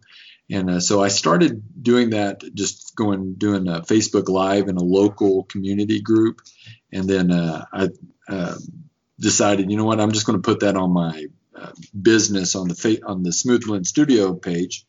So I I stream uh, every most days. I haven't like nailed down a schedule yet, but I'm uh, I'm over here in Arizona, so kind of um, about mid morning for most of the United States. I'm on there, uh, and then Instagram, and that's that's it for right now. I do have a YouTube channel that I'm working on rebranding and getting that up to speed. But yeah, right now Facebook and Instagram is is kind of where I'm hanging out and, and just uh, talking, answering questions, uh, just encouraging people to paint more. Excellent. And we know that you uh, will be teaching some classes whenever our contra- uh, conventions come back online. I'm sure you'll be going to a few of those and teaching some classes. Yep. Uh, small, medium, or large. And mm-hmm. um, you also have a commissioning service, right? I do. Uh, I do commission painting. Uh, I'm I'm very blessed that I don't have to to paint to pay bills. Um, uh, but I do almost always have uh, uh, a commission painting going on. I don't carry a, a, big backlog. That's just undue stress for me and, and, frustration for customers. But yeah, if you have something you want me to paint uh, or just talk about uh, a job, um, yeah, Facebook would be a, a, great way to hit me up, uh, and we could discuss that. Awesome. Oops, sorry. No.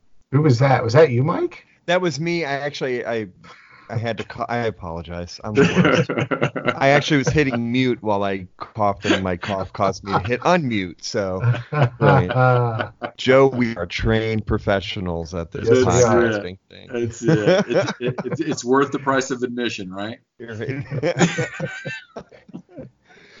Just so you know, when we post the episode, we'll put all the links to your Smooth Blend studio stuff in the show notes, and so people definitely have a chance to uh, be able to actively click and find you. Thank you. That'd be great. Yeah, all three, all three listeners. Yes. Right. That's it. Hey man, we're, we're, over 850 downloads, dude. We're getting to that century mark. Oh, That's, I'll, I'll, you, I'll you, you know what? I uh, I I was an intern of sort. Well, that's what they said I was for a. Uh, I used to collect coins. I was real big into coin collecting, and there's like no podcasts out there about that. And these two guys from uh, Indianapolis area did this podcast and uh, they needed somebody to do some research for them. So I'm like, yeah, sure. I listened to them. And uh, they started off like, you know, very small, very meager. And then I remember, I don't know, they're about 30 episodes into it and they're like, we just hit 1 million downloads. And it's like, holy crap. The thing, yeah. you, you know, anything you do on the internet is global. So it's like, mm-hmm. you know, it, it, just starts taking off. And, and uh, with myself being the exception, you've had some great people. Oh, so, no. so, so the interview, uh, I, I, will increase your audience by uh, uh, Dolores. She'll download. she, my wife, she'll download. You're just gonna log in under her name. We'll take she, it. That's we'll it. Take that's it. it. That's it. So no, uh, I think what you're doing is great. I enjoyed the variety um, of the podcast. I've been uh, talking to some people about it as well because um, it's different. Uh, it, it's it's fun. It's different, and you know uh, if they want to know how to thin paint, they can come talk to me. But if they want to stay interested while they're painting, they can listen to you guys. there you go. Because I'm not going to show you how thin to, to thin your paint. see it right here. See it. You got to see this line right here. I'll take a picture and see, send it to you. it's, it's a ploy. Actually, we've woven in between like all into the audio, like you will add three drops of water to one drop of paint. you can't hear it, but if you play us backwards, there are there are instructions. Oh, that's what this hobby needs is some backmasking audio podcast.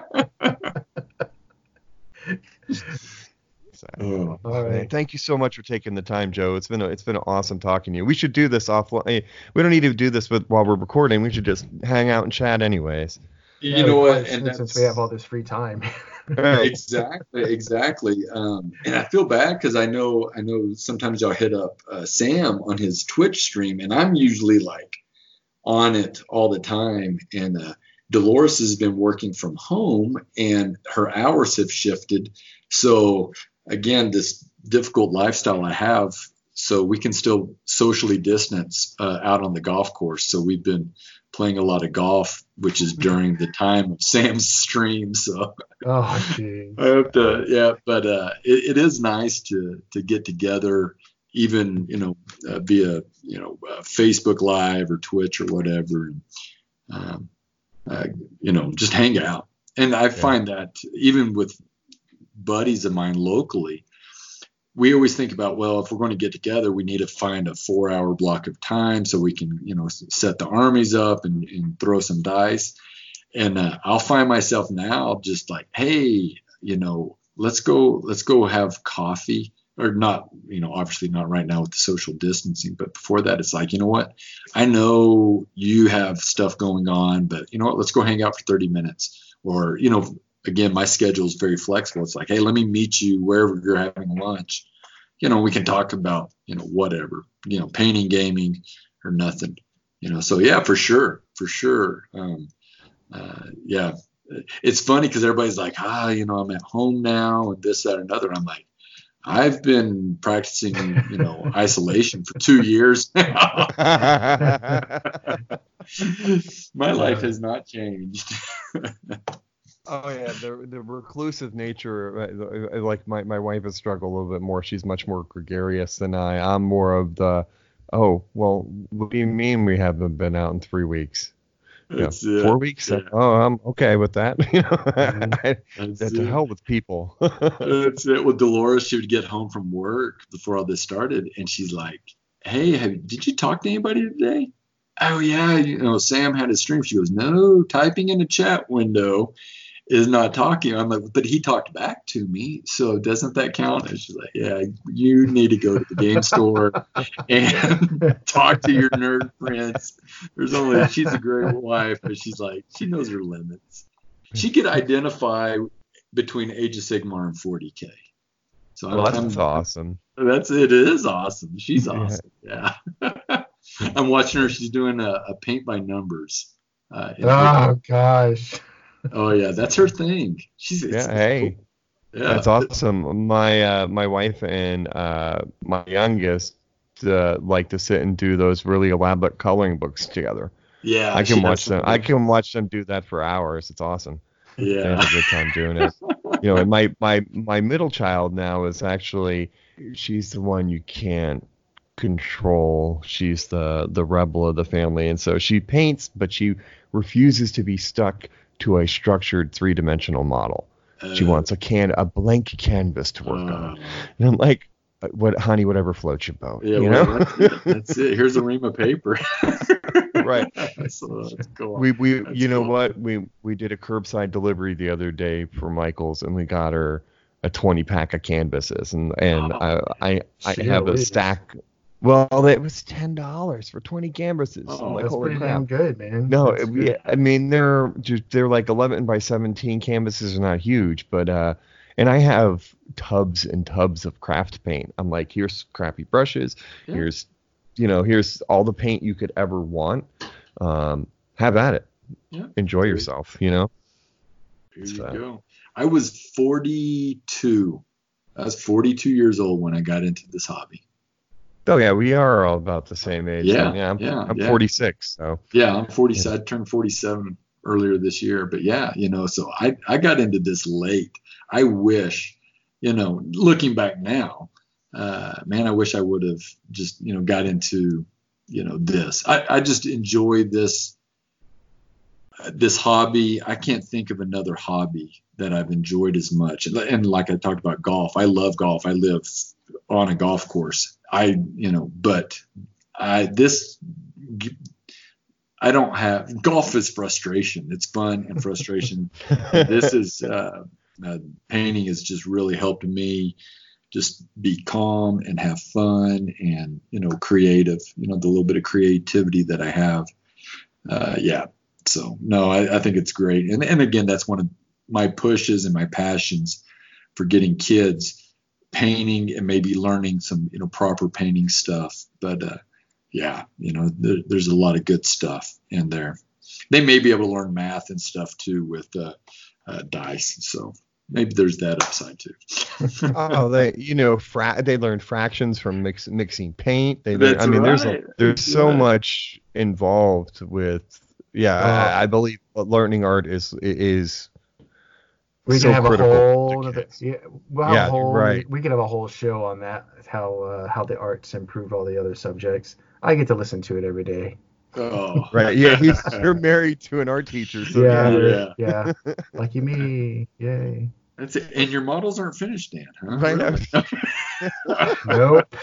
Want to get one more dig in on you. I'll have to send you a picture of all my buckets and piles of of colored space marines and other critters because they've all at least been you know and I and I hate that I, I I say that I dislike taking care of mold lines and putting them together. Right. But I look back at it and I'm like, you know, I really do like that part and it's the detail work that kills me because when I get up to put them all together, I prime them and then they just sit in a box for decades. See, that's one of the. I try not to prime something uh, very far out. It, it needs to once it gets primed, it needs to start getting painted. You know. Well, that's the uh, intention. The intention is to paint them. well, they don't don't get any further than that. the yeah i know what our intention is, but it's like realistically it's like you know i've done good i have i have painted this year i have i have i'm keeping a spreadsheet of every model that i buy and every model that i paint and uh, i'm currently uh, there's only eight models that I have bought this year that I have not painted. Um, but give me one second. I'll pull this spreadsheet up. I like numbers. I'm a, I'm a numbers kind of guy. I used to work with uh, electric engineers, and uh, that kind of engineer kind of rubbed off on me. I think. Let me pull this up. Um, uh, I can sympathize. I'm a data analyst, so. You know. Oh yeah. yeah. Me too. So that's all I look at is data all day long. so I have.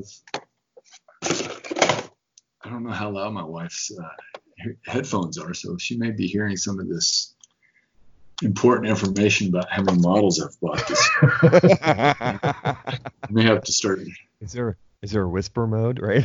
yeah. I don't know. She may be hacking into my iCloud account here and finding it out. Okay, so I have. I don't have quantity. That's weird because there are a lot of single models. So I have bought so far this year, uh, two seven. Oh my lord, that's a, yeah. I just have boxes. I'll put it this way: I have painted 120 models so far this year. That's a lot. That yeah. is a lot. So, and they're all mine with the exception of, let's see, I painted commission work. I've done uh, nine Stormcast, some Tau, uh, yeah, like 20 of them. So a uh, hundred of these models are mine. So my goal is to have fewer model unpainted models at the end of the year than I have at the beginning of the year. Uh, so I don't everything. Think I've painted hundred models total in my life yet. Oh. yeah. you just gotta, you just gotta do it. I mean, that's just yeah. it. Just it. So yeah, I. Uh, um, but yeah, as far as models uh, that I've bought, um, I have like yeah five Stormcast Paladins and three Sylvaneth guys that I haven't you know they're they're on the table. Actually, I was going to do a YouTube tutorial uh, using those, so kind of holding off on that. So which version of the Paladins did you do? So the, they're in the box right now. So when I um, protectors, I, shoe protectors, the best models ever. Sorry, that's my actually my favorite Games Workshop models. I, I'm I'm working on a uh, on a set of them right now, or the protector paladins with the you, the two the, and two ended spear. So do you know what? Of all the paladins, that's the only one I have not built yet, I guess. Because I have the decimator. That's the uh, axe one, right? Axe, and then the retributors are the hammers. Hammers, yeah, and then and the great maces. Right. a, uh, a, uh, decimator also. Yeah, I, whatever. But no, I haven't made any of the protectors, so maybe I will do that. Actually, what I need to do is get a, a squad of whatever three or five of each of the like round out everything mm-hmm. that I have. And uh, I, I think the game store just ha- they had this on the shelf, and I was like, ah, you know what? Let me get that. I was rolling hot. I was rolling hot at the tables that night. So well, actually, those are my the, the paladin protectors are. Uh, I forgot how much I loved them. Like I had painted them a couple years ago, and I actually was lucky enough that if you go search GW's page, you'll see M Dutcher 25's paladins oh. on there. Okay, I'm lo- I'm looking at the box right now. They and I like the pose. It's very different. It's very yeah. almost Japanese mm-hmm. kind of martial arts pose. yeah. Versus just a might, barbaric, you know, giant hammer pose. Yeah, I'm kind of in a samurai thing right now. I'm yeah. going through a shogun samurai phase. yeah, yeah well, cool. Yeah, well, I'll keep you I'll keep you posted on on what I do with these paladins. Absolutely. When the when the YouTube channel is up and running too, even like even if, let's say if it's after the episode comes out, we'll still mention it in an episode and post it on Instagram to to share. So okay, yeah. that when it's live. Yeah, absolutely. Yeah, uh, I I have see I have a YouTube channel now, and I, have had it for years with just a couple of few things, but I don't. It's under my name, and I don't think I can rebrand it like Smooth Blend Studio. Sure, you could. I don't. Yeah. yeah I, I did it. I did it with what you call it. We we have a listening to Paint Dry has one. I had my own personal YouTube channel, and then we just changed it to listening to Paint Dry. See, I may have to. Yeah. Do no, that. okay. Granted, my 16 year old did it for me, but oh. you know. if I give her my social security number and password, could she change? could she change it for me? Uh, it's like if I, I figure I, it out. I don't. If I can't figure it out in like 30 seconds, I just like I can't do that. It's it's impossible. so, yeah. We had that but, conversation yeah. about the kids being smarter than us. I don't give them my passwords anymore. There's a reason why. there you go. All right, guys, you got I can't believe this is like so y'all are three hours ahead of me. Yeah, I'm so a, it's like yeah, it's late there. It's eleven twenty. Oh, you know, we're uh we stay up really late. I've already I've already woke I've already gone to sleep and like woken up and taken two leaks by this late at night. You know, by eleven thirty at night. So. so what time uh, do you guys what time do you guys go to work? Well, that's weird. So we're both federal workers. So right, right now. Well, um, not, I mean normally, normally. normally. Well, he teleworks more than I get to. Um, on regular weeknights, I would not be up this late. I usually go to around go to bed around eight or nine because oh, I wake because okay. I wake up at 4 a.m. because oh. the military f me over, so I can't I can't break that cycle.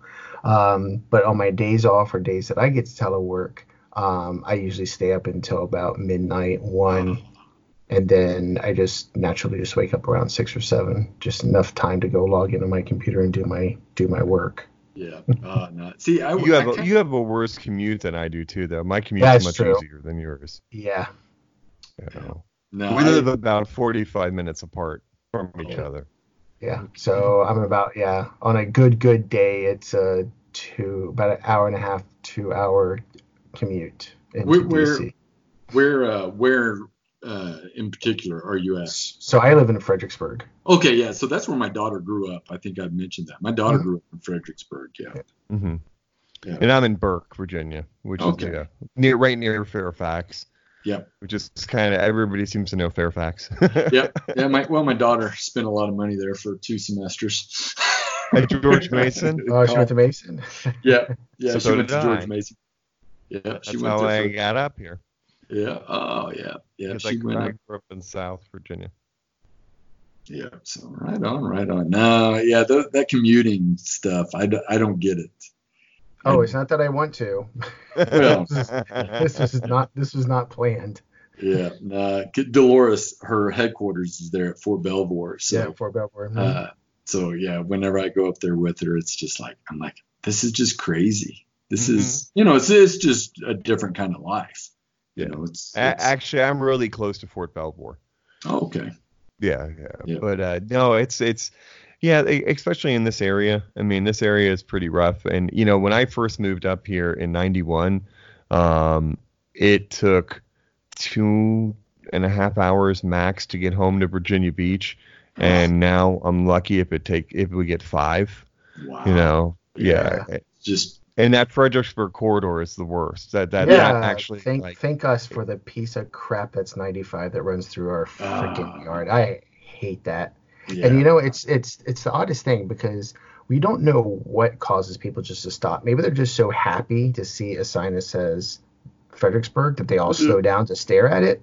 That's because it. it I kid you not, man.